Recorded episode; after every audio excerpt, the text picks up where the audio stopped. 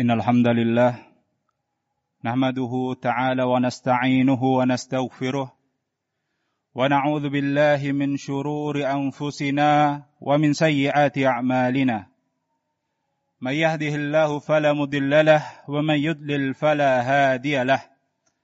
أشهد أن لا إله إلا الله وحده لا شريك له وأشهد أن محمدا عبده ورسوله. أما بعد فإن خير الحديث كتاب الله وخير الهدي هدي محمد صلى الله عليه وسلم وشر الأمور محدثاتها وكل بدعة ضلالة. اللهم صل على محمد وعلى آل محمد كما صليت على إبراهيم وعلى آل إبراهيم إنك حميد مجيد. اللهم بارك على محمد وعلى آل محمد كما باركت على إبراهيم وعلى آل إبراهيم إنك حميد مجيد معاشر المسلمين جماعة Jumat rahimani wa rahimakumullah Marilah di kesempatan kali ini di hari yang sangat mulia ini kita tingkatkan ketakwaan kita kepada Allah Subhanahu wa taala dengan menjalankan perintah-perintah Allah dan Rasulnya serta menjauhi seluruh larangan Allah dan Rasulnya. Semoga kita terhitung menjadi orang-orang yang difirmankan oleh Allah, Ya ayuhalladzina amanu taqullaha haqqa tuqatih, wa la tamutunna illa wa antum muslimun.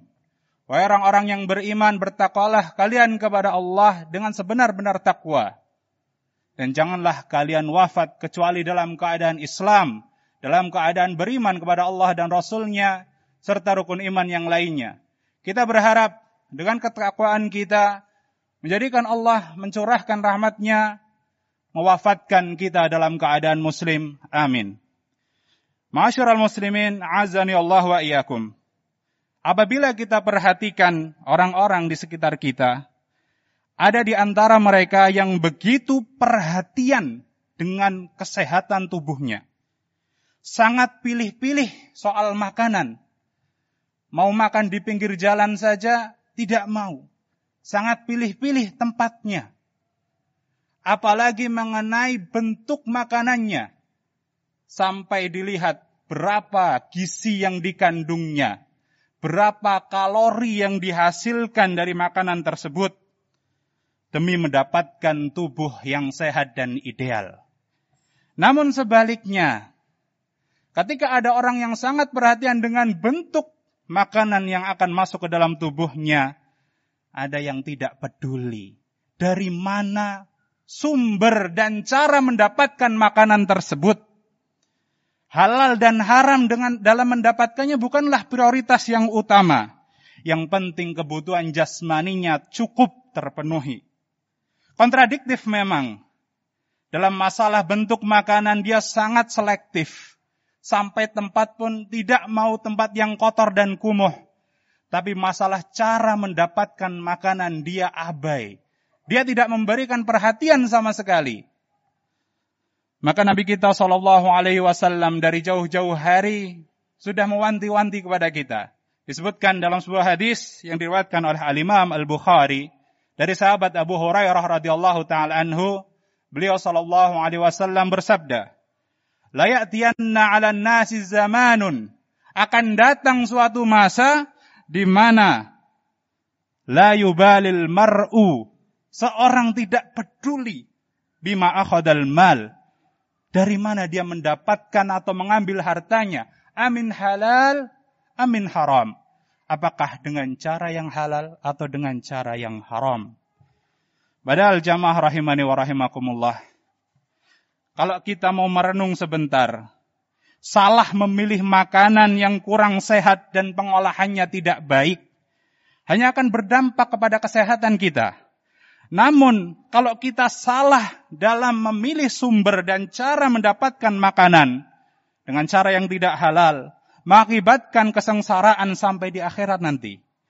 Maka berhati-hatilah ketika kita masih merasa tenang dan aman, manakala pendapatan yang kita dapatkan berasal dari memakan bunga hasil mengutangi orang lain dengan syarat pengembalian yang lebih banyak. Mengambil hasil dari nota kosong yang di markup harganya tanpa sepengetahuan atasan. mencurangi laporan keuangan dengan membuat bukti transaksi palsu, uangnya dikentit untuk dirinya sendiri. Menilap titipan setoran pelanggan dan tidak menyerahkannya kepada kantor. Menikmati hasil anggaran perjalanan dinas yang fiktif atau diada-adakan. Meminta fee atau hadiah kepada rekanan karena transaksi yang mereka lakukan kepada kantor kita. Membuka investasi yang ternyata bodong dengan menggunakan uang investor untuk kepentingan pribadi. Menikmati menjual hasil barang cacat yang dikamuflase sedemikian rupa sehingga pembeli membayar lebih sesuai dengan harga normal barang. Maka kita harus waspada apabila masih ada perasaan nyaman memberikan makan untuk diri kita dan anak istri kita dari hasil yang seperti ini. Dan kita harus waspada kita diperintahkan untuk memakan yang halal dan menjauhi yang haram. Sebagaimana Nabi kita Shallallahu Alaihi Wasallam berdoa, beliau berdoa, Allahumma kfini bihalalika an haramik. Ya Allah cukupkanlah aku dari yang halal. Cukupkanlah aku dengan memakan yang halal dan jauhkanlah aku dari yang haram. Wa aghnini bifadlika amman siwaka. Dan cukupkanlah aku dengan karuniamu dari bergantung kepada selainmu. Hadis riwayat Imam Tirmidzi. Jamaah Jumat yang berbahagia. Jangan sampai karena ingin mendapatkan kehidupan yang enak dalam pandangan manusia, makan makanan yang sehat dalam pandangan manusia, menjadikan kita rela menjadi budaknya dunia. Dalam pikiran kita hanya ada bagaimana caranya mendapatkan kekayaan sebanyak-banyaknya. Kalau bisa seperti Crazy Rich yang ada di sana. Kemudian uang itu dihambur-hamburkan untuk hal yang sia-sia dan tidak mendatangkan manfaat untuk akhirat kita. Sehingga kita terjatuh dalam larangan berbuat israf dan tabdir. Inilah yang disebutkan oleh Rasulullah Wasallam. Ta'isa abdud dinar wa dirham. Celaka hamba dinar dan dirham. Wa ta'isa abdul qatifah wal khamisah. Dan celaka hamba pakaian-pakaian In u'tiya radiya wa in lam yu'ta lam yarda. Kalau dia diberi, maka dia ridha. Jika tidak diberi, maka dia tidak ridha. Hadis riwayat Bukhari. Maka hendaknya kita berpikir. Jangan sampai kita pilih kasih. Hanya dengan memperhatikan bentuk asupan makanan yang masuk dalam tubuh kita, tapi kita tidak memperhatikan dari mana sumbernya. Karena hal itu akan menimbulkan efek buruk yang banyak di antaranya adalah yang pertama, mendurhakai Allah dan mengikuti langkah-langkah syaitan. Allah Ta'ala berfirman di dalam surat Al-Baqarah ayat 168 yang berbunyi, Ya ayuhan nas, kulu mimma fil ardi halalan tayyiba, wa la tattabi'u khutuwati syaitan, innahu lakum aduwwum mubin. Wahai sekalian manusia, janganlah Wahai sekalian manusia, makanlah yang halal lagi baik dari apa yang terdapat di bumi. Dan janganlah kamu mengikuti langkah-langkah syaitan. Karena sesungguhnya syaitan itu adalah musuh yang nyata bagi kamu. Kemudian yang kedua, dampak buruk yang akan dirasakan adalah membuat badan menjadi kurang semangat untuk beramal soleh. Allah Ta'ala berfirman di dalam surat Al-Mu'minun ayat 51, Ya ayuhar rusulu kulu minat tayyibati wa'malu salihah, inni bima ta'maluna alim. Wahai sekalian para rasul, makanlah dari makanan yang tayyib dan kerjakanlah amal soleh. Sesungguhnya aku maha mengetahui, kata Allah, apa yang kalian kerjakan. Dan yang dimaksud dengan makanan yang tayyib di sini adalah makanan yang halal. Sebagaimana disebutkan oleh Said bin Jubair dan Abdahak. Dan Imam Ibn Qasir rahimahullah ketika menafsirkan ayat ini beliau mengatakan, Allah Ta'ala pada ayat ini memerintahkan para para Rasul alaihi wassalam untuk memakan makanan yang halal dan beramal soleh. Adanya penyandingan memakan makanan yang halal dan beramal soleh, ini ada isyarat bahwa makanan yang halal dapat menjadikan seorang bersemangat beramal soleh. Dan yang ketiga, di antara efek buruk yang dirasakan adalah mengikuti kebiasaan orang-orang Yahudi. Di mana Allah peringatkan kepada kita tentang sifat orang-orang Yahudi.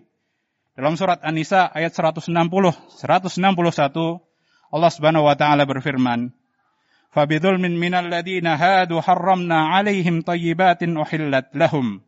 Dan disebabkan kezaliman yang dilakukan oleh orang-orang Yahudi, kami haramkan kepada mereka apa yang sebelumnya dihalalkan.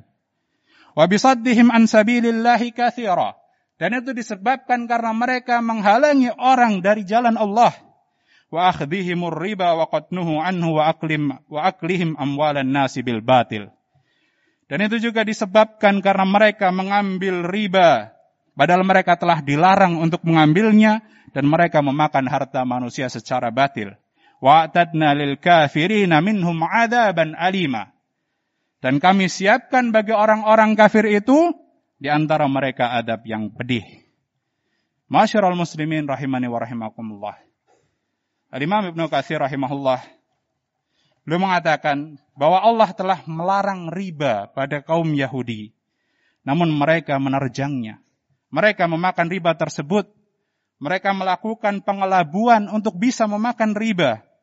Itulah yang dilakukan mereka memakan harta manusia dengan cara yang batil. Kemudian di antara dampak buruk makan makanan yang haram dengan cara yang haram. Yang keempat adalah berhak disentuh oleh api neraka. Rasulullah Shallallahu Alaihi Wasallam pernah menasehati salah seorang sahabatnya. Beliau bersabda, Ya Ka'ab bin al-Ujrah, wahai Ka'ab bin Ujrah, innahu la yarbu lahmun nabata min sahtin illa kanatin naru awla bihi. Sesungguhnya tumbuh, sesungguhnya tubuh yang tumbuh berkembang dari makanan yang haram, maka itu yang paling berhak dibakar oleh api neraka. Hadis riwayat Imam Tirmidzi dan Al-Hafiz Abu Tahir mengatakan sanad hadis ini hasan. Kemudian yang kelima, di antara dampak buruknya adalah doa menjadi sulit dikabulkan. Dari Abu Hurairah radhiyallahu taala anhu beliau meriwayatkan sabda Nabi kita sallallahu alaihi wasallam. Nabi bersabda, "Inna Allah tayyibun la yaqbalu illa tayyiba." Sesungguhnya Allah itu maha baik dan tidak menerima kecuali yang baik saja. Allah hanya mau menerima yang baik dari kita. Makanan yang kita masukkan ke dalam tubuh kita untuk beribadah harus yang baik. Bukan berarti mewah atau mahal. Tapi baik, halal. Zatnya dan cara mendapatkannya juga halal. Dan di akhir hadis, Nabi menyebutkan tentang kisah seorang lelaki. Wadakara rajula yutilus safar. Lelaki yang bepergian jauh bersafar berhari-hari. Ash'atha akbar. Rambutnya kusut masai. Badannya penuh dengan debu. Laki-laki ini kemudian dia menengadahkan tangannya ke langit. Dia mengangkat tangannya, dia berdoa, Ya Rabbi, Ya Rabbi. Meminta kepada Allah. Sementara disebutkan oleh Nabi, Wa mad'amuhu haram. Dan makanan yang dimakan berasal dari hal yang haram. Wa mashrabuhu haram. Minuman yang diminum dari yang haram. Wa malbasuhu haram. Pakaian yang dipakai dari yang haram. Wa bil haram. Dan dia tumbuh dari harta yang haram. Fa anna yustajabulah. Maka bagaimana bisa yang seperti ini dikabulkan doanya oleh Allah. Hadis riwayat Muslim. Padahal laki-laki ini sudah mengumpulkan empat sebab dikabulkannya doa. Sedang bersafar, dalam keadaan yang sangat membutuhkan, mengangkat kedua tangannya sambil memanggil Allah ya Rabbi ya Rabbi. Namun kenapa tidak terkabul disebabkan makanan haram yang masuk ke dalam tubuhnya. Aku qouli hadza wa astaghfirullah li wa lakum wa lisairil mu'minina min kulli dzam fastaghfiruhu innahu huwal ghafurur rahim.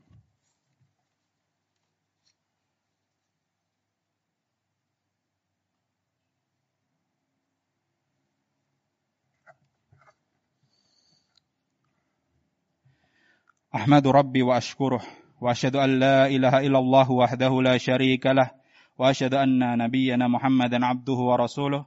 اللهم صل على نبينا محمد وعلى آله ومن تبعهم بإحسان ليوم الدين. أما بعد فأيها الناس أيها الناس اتقوا الله اتقوا الله تعالى وذروا الفواحش ما ظهر منها وما بطن وحافظوا على الطاعة وحضور الجمعة والجماعة.